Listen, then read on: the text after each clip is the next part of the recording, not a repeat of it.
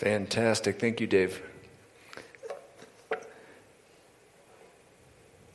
So, we are in the second week of Lent, and I hope that you guys are involved in some form of practice that is helping you prepare for our um, commemoration, remembrance of the, the death, the burial, and the resurrection of Jesus. If you're not, it's not too late to jump into that whole enterprise, so uh, don't feel like you've missed the train.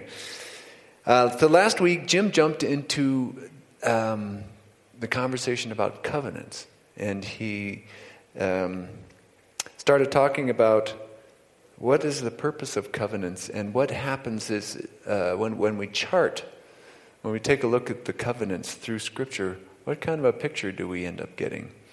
And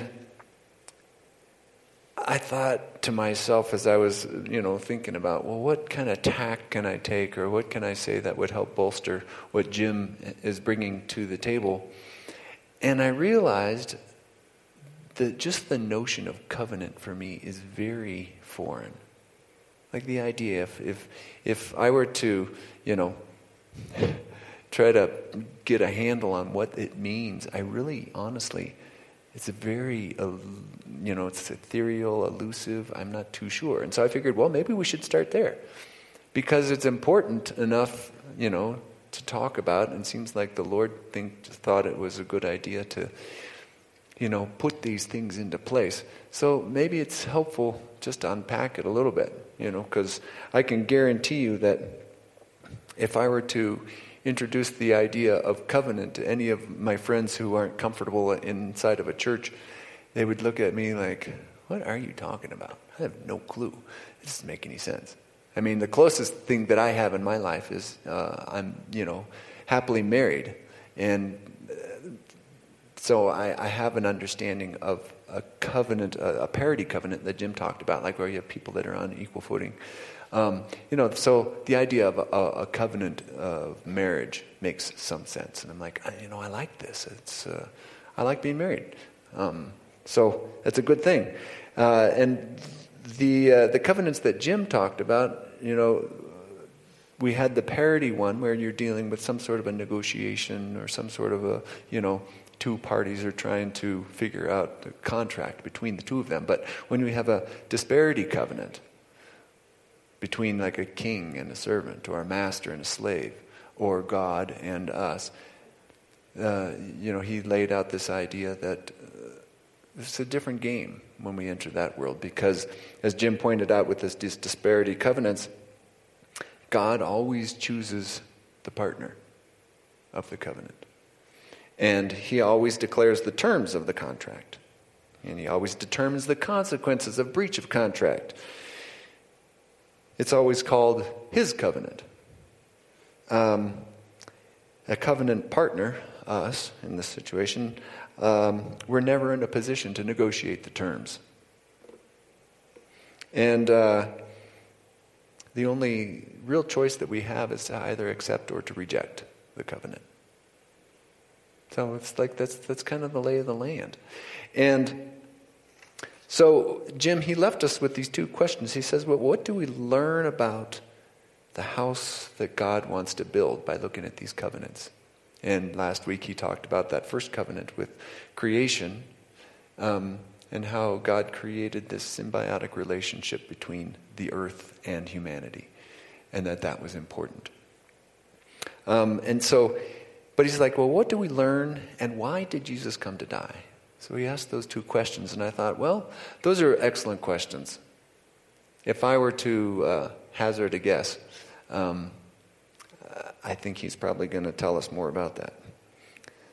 So I figured, you know, what, what is something useful that I can say about the issue of covenants in 21st century, you know, uh, Summit County? Like, is there something that is like, well, is, does the rubber meet the road anywhere? Can I, is there any sort of application? Is there, you know, what is it? And this is what brings me, this is kind of where uh, I want to start, is the idea of whatever is, is. And you hear these kind of statements, and people like, well, yeah, duh. You know, what is, is. It's like, yeah, that makes sense. But in our world today, this idea of something being solid and immutable, whether or not we, you know, we agree with it or not, is kind of it's it's it's not such a popular idea. Um, we all, you know, we're we come into the world, we're born into existence. We have, you know, a set of circumstances that we have to grow familiar with, and we end up with a certain lens that we filter all of these these brute facts, these just uh, these this information that comes at us, and how we filter that information ends up really helping us understand our reality and helping us move and negotiate life and all that kind of stuff. But some lenses are not as good as others. And so that's kind of I was like, well, maybe we can we can start there. And so when we talk about what is, it's an interesting question because it begs the question of whether or not something is truly real or whether something is true in the sense that capital T truth. Like, you know, you can have your truth and you can have your truth and I can have my truth and that's all great. We all get along just fine. But is there something that is ultimately true, that is deeper, that is more bedrock? In our story, you know, we start out with the Genesis account in which it says, um, In the beginning, God created the heavens and the earth. And God saw all that he had made, and it was very good. So, at the beginning of our truth, that we would say this is true, we have a creator, we have God, who created something that is distinct from him. It's not part of him, he created something that's outside of him. And we're part of that creation, and it's good. So, that's a good place to start. Excellent for. Uh, you know, as far as uh, some sort of ground to stand on from which to understand. It's like, oh, we're part of a good creation. That's, that's, I, I like that idea. And then part of the story, as the story goes, we had this, this other uh, problem is that we didn't really like the, the terms that God had laid out in the garden, and Adam and Eve chose to disobey, and we had this fall. And uh, one of my, one of my uh, favorite authors is a guy by the name of G.K. Chesterton. And I don't know if you've ever read any of his stuff, but if you haven't, um, he's super fun to read. Uh, this is from a book that he wrote called Orthodoxy, and it captures this idea of what happened with the fall. So, he says, We have all read in scientific books, and indeed in all romances, the story of the man who has forgotten his name. This man walks about the streets and can see and appreciate everything, only he cannot remember who he is. Well, every man is that man in the story. Every man has forgotten who he is. One may understand the cosmos, but never the ego. The self is more distant than any star. Thou shalt love the Lord thy God, but thou shalt not know thyself. We are all under the same mental calamity. We have all forgotten our names. We have all forgotten what we really are. All that we call common sense and rationality and practicality and positivism only means that for certain dead levels of our life, we forget that we have forgotten. All that we call spirit and art and ecstasy only means that for one awful instant we remember that we forgot. And he goes on to talk about this state of amnesia. He says that our condition, the human condition, is similar to that of a, a person who was washed up on the shore after a shipwreck. And he awakes to find wreckage all over the shore, strewn in the sand. And he walks along the beach and he picks up these artifacts from the wreckage. He picks up things like love and truth, and he holds them and he looks at them as tools, but he's forgotten what their real purpose is. They're foreign to him now because he can't remember. And uh, that was his vision of what humans, uh, the human experience is just that. It's like we have this, we have forgotten our way. We have this state of amnesia. Our compass, as Jim likes to say, is broken. Another uh, writer that I really enjoy is Blaise Pascal. And he had a different way of presenting the same idea. And he talked about human beings as deposed royalty. Like we all carry within us some sense of greatness. And we sense the depravity, the height from which we have fallen. And he put it like this He said, The greatness and the wretchedness of man are so evident that the true religion must necessarily teach us both that there is in man some great source of greatness and a great source of wretchedness. It must then give us a reason for these astonishing contradictions. What a chimera then is man. What a novelty. What a monster. What a chaos. What a contradiction. What a prodigy judge of all things, imbecile worm of the earth, depository of truth, a sink of uncertainty and error, the pride and refuse of the universe. And so I bring these thoughts up because they are present today in Summit County. Every single one of us, inside this building and outside of this building, has that notion of depravity and greatness. And you capture it. A, a good friend of mine, he that I've been playing music with, he sings uh, a song by it was written by a guy named Paul Hoffman. Um, he's with Greensky Bluegrass, and I wanted to read these lyrics because I just wanted to. This song is popular, like people know this, and the words are telling they capture this same sentiment. So I just wanted to read them for you. $27 in an old jean jacket, and there's dust under the collar because I've been walking for hours, but I'm almost where I said that I would be. Just like long television, this heart full of ambition has been haunting my dreams, reaching for grander things, and I never really knew if they could be mine. But I'm out way past my prime looking for reasons I didn't get my time. I keep a bottle top list of the chances I've missed while I'm on my way to that vacant place, and I promised myself I would not escape. One more drink, and I'm anyone's useless mess, just a helpless man with no self defense. If I'm not yours, what are you looking for? but I'm out way past my prime, looking for reasons I didn't get my time. My knees aren't leading when I seem defeated. If I try to save face before I make it to where I said I, and I swore that I would find. Captures this idea.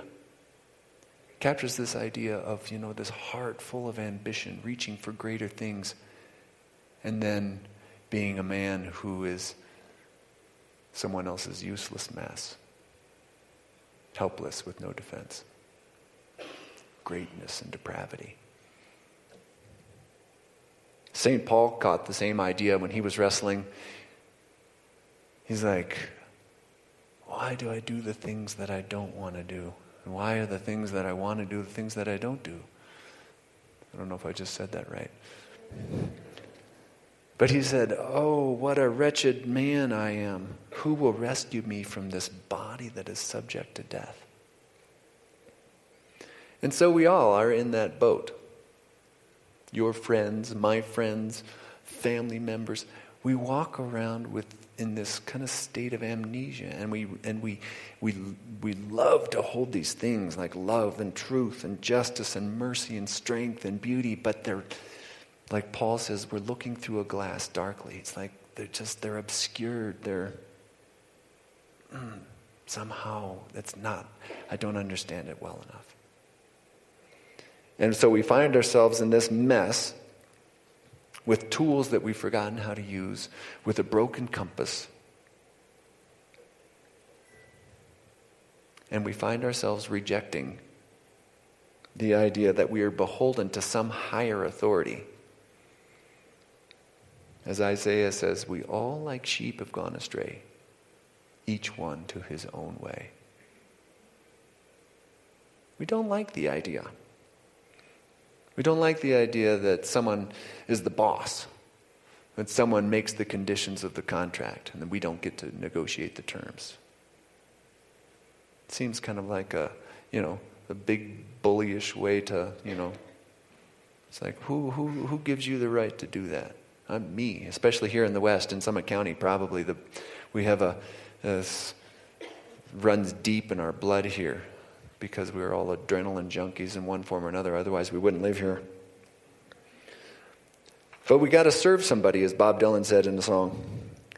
Says, We don't like the idea that we're not the boss, much less the idea that we don't get to negotiate the terms of the contract or the penalties for the breach of the contract. We like to be our own master, and we reject any constraints even those that come from a creator.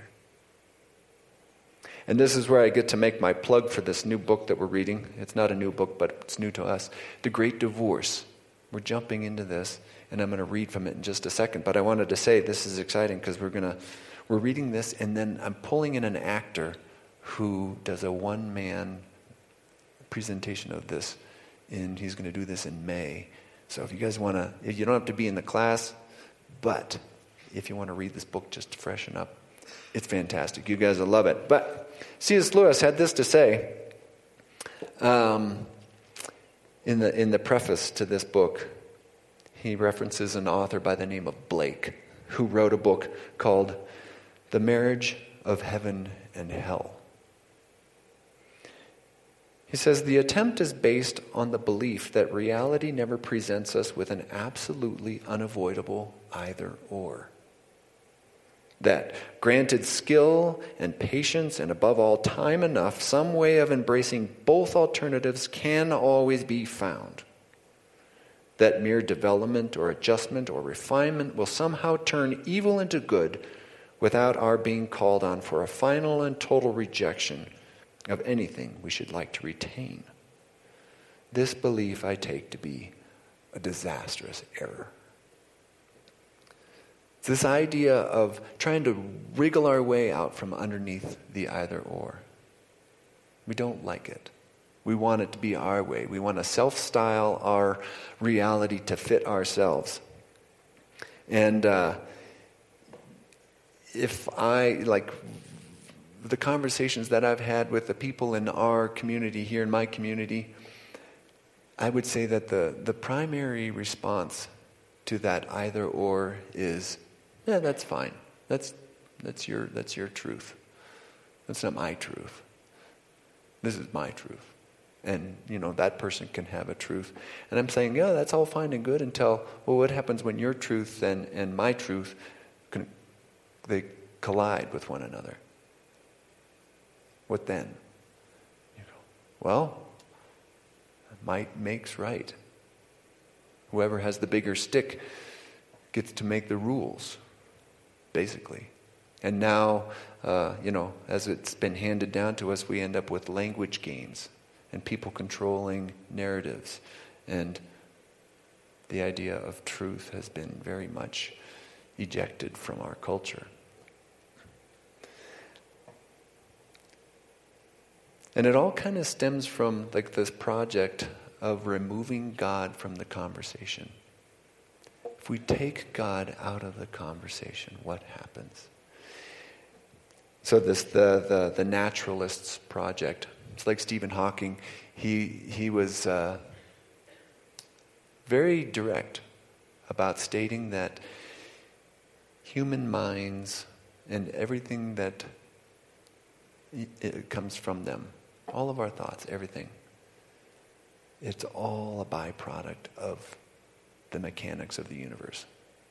Physics and energy, that's all there is. But to swallow that pill Ah, now that's a trick.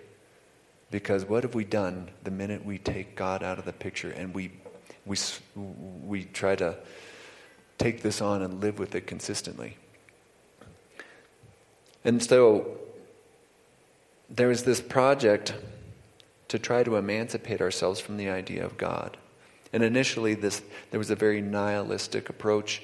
And a lot of my friends up here, they, they swim in these waters of nihilism, which is basically the negation of everything the negation of knowledge, ethics, beauty, reality. In nihilism, no statement has validity, nothing has meaning. Everything is gratuitous. That is, it's just there. That's what we have. That's what we have to work with. But it's a very depressing worldview. It's like, well, if it's just there, uh, why do I care about anything? What should I, you know?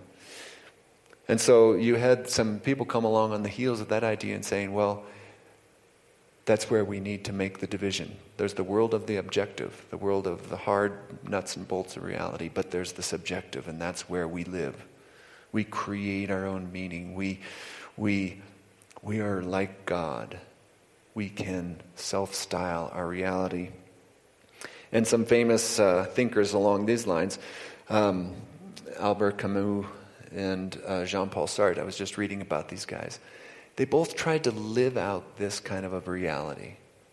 They rejected God and they said, I'm going to I'm going to create my own reality.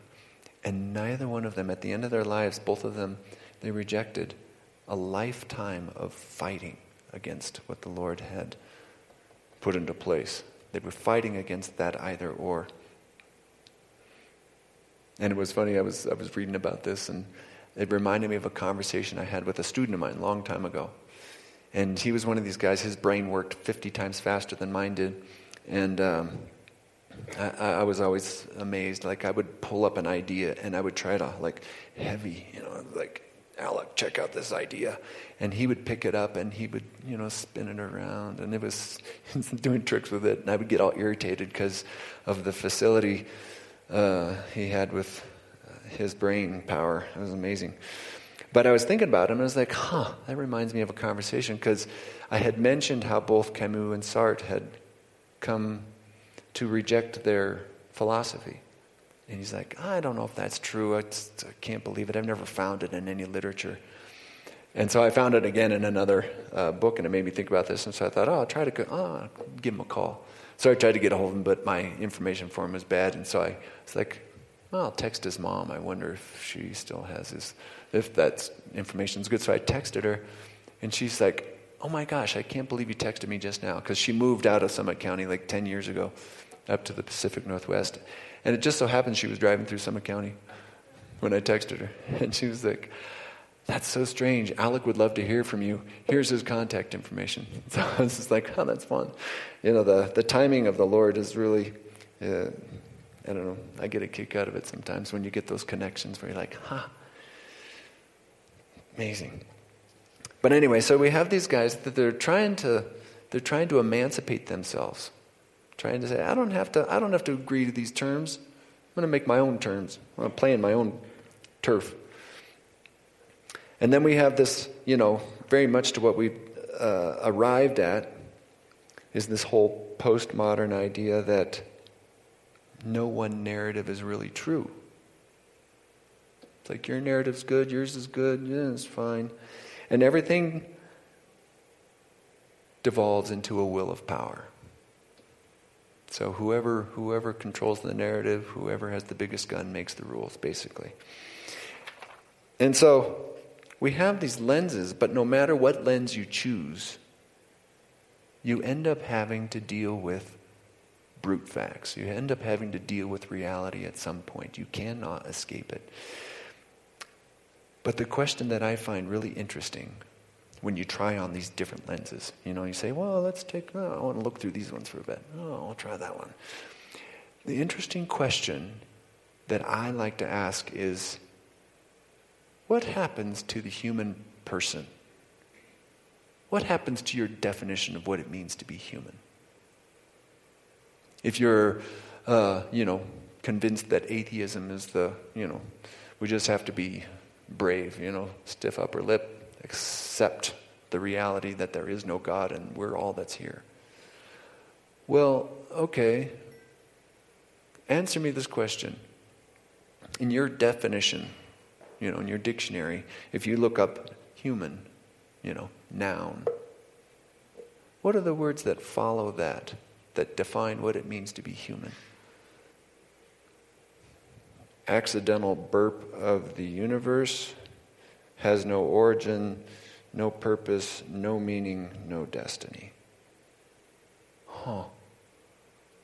Well, that's kind of depressing. I don't know if I like that idea. All right, let's try a different one. You know, so uh, I'm going to go into maybe uh, I'm going to start looking into some Buddhistic uh, thoughts. What happens to a human person there? Hmm. An illusion that hopefully one day will end up being, you know, subsumed into some universal consciousness or the void or whatever that means. Huh. So my wife is an illusion. There's no distinct personality there with whom I interact and play and love and enjoy life. It's an illusion. Huh. I don't know if I like that idea. And no matter where you turn, you know, there's several options on the table, the different lenses that you can choose. But this question has a wonderful way of illuminating what is at stake. And I guarantee you that all of these people out here, they're walking around in that same state of amnesia that we're in, but they don't have any of these covenantal signs that are pointing us, that are serving as a compass to say, you're not a mistake. You are here on purpose because you're created by a creator. You have meaning. Your life has purpose. You have hope beyond the grave. I guarantee you that if there's something that people need to hear, it's that. Especially if they've been awash in these worldviews that are saying exactly the opposite. So it's a fun little project to to play and be like, you know, you're offering me this uh, this worldview that seems so very exciting because I can, you know, I can make my own truth. I can, but if you're making your own truth, are you your own definer? How do you define yourself? It's a problem. In uh, Dave read a passage out of this um, this bit in John, and I wanted to read the fuller passage here. This is out of John 6. Jesus said to them, Very truly I tell you, unless you eat the flesh of the Son of Man and drink his blood, you have no life in you. Whoever eats my flesh and drinks my blood has eternal life, and I will raise them up at the last day. For my flesh is real food, and my blood is real drink. Whoever eats my flesh, drinks my blood, remains in me, and I in them. Just as the living Father sent me, and I live because of the Father, so the one who feeds on me will live because of me. This is the bread that came down from heaven. Your ancestors ate manna and died, but whoever feeds on this bread will live forever. Does this offend you? Then what if you see the Son of Man ascend to where he was before? The Spirit gives life, the flesh counts for nothing. The words I have spoken to you, they are full of the Spirit and life. Yet there are some of you who do not believe. For Jesus had known from the beginning which of them did not believe and who would betray him. He went on to say, this is why I told you that no one can come to me unless the Father has enabled them. From this time, many of his disciples turned back and no longer followed him. You do not want to leave too, do you? Jesus asked the twelve. Simon Peter answered him, Lord, to whom shall we go? You have the words of eternal life. We have come to believe and to know that you are the Holy One of God. And so when we circle back to those questions that Jim asked, what do we learn about this house that God is building by these covenants? These covenants are part of that blueprint that detail what is. So when Jesus says, I am the way and the truth and the life, he's not saying that I'm an option among other options. He is making a very strong truth claim that this is what is. There is no other. I am the way, the truth, the life. Apart from me, you can do nothing. Like it or not, either or, either this is true or it's not. And that's a big claim that Jesus is throwing out there. And then the second question why did Jesus come to die? And I believe that alongside this idea of presenting, this is reality. I created you, I created everything you experience.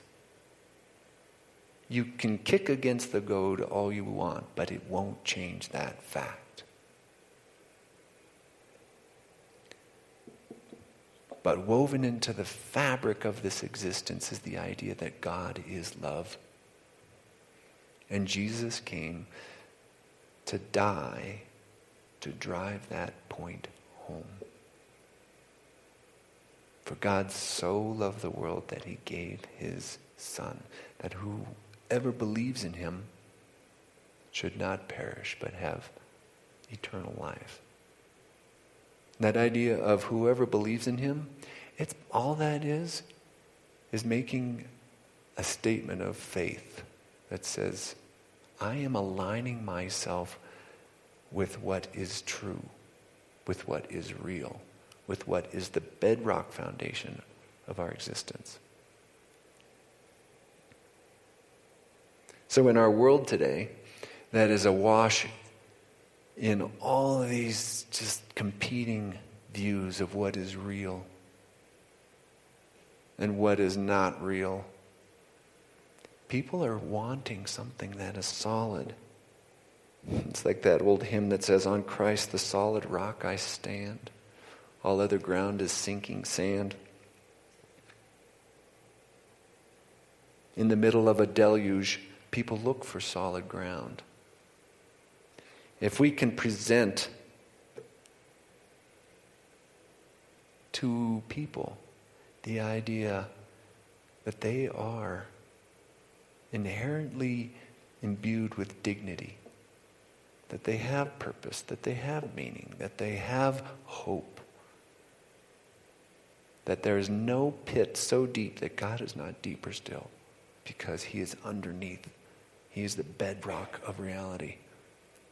We can present that idea, that's a way better option than any other option that's on the table. We can introduce him to a Lord of love whose grace knows no bounds.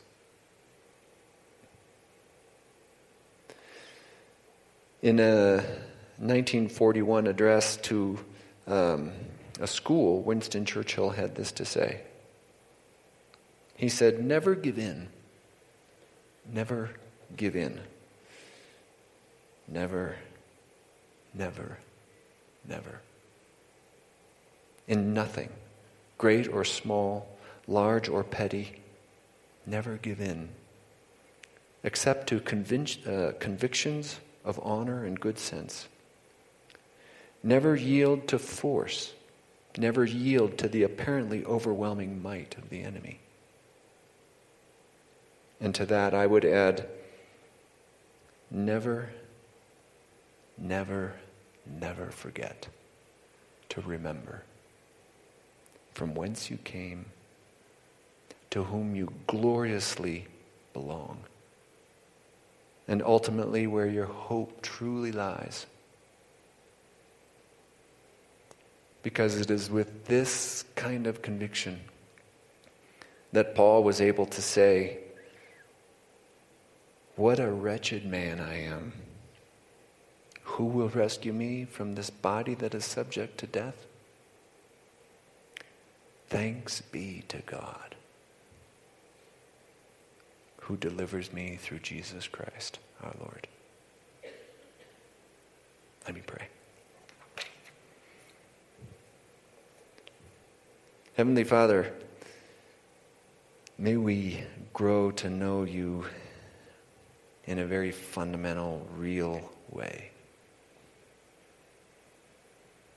And we just pray, Father, that as um, you teach us through your word, through your covenants, that these tools that you put into our hands love, truth, justice, mercy that they would become more familiar and would help us to act in this world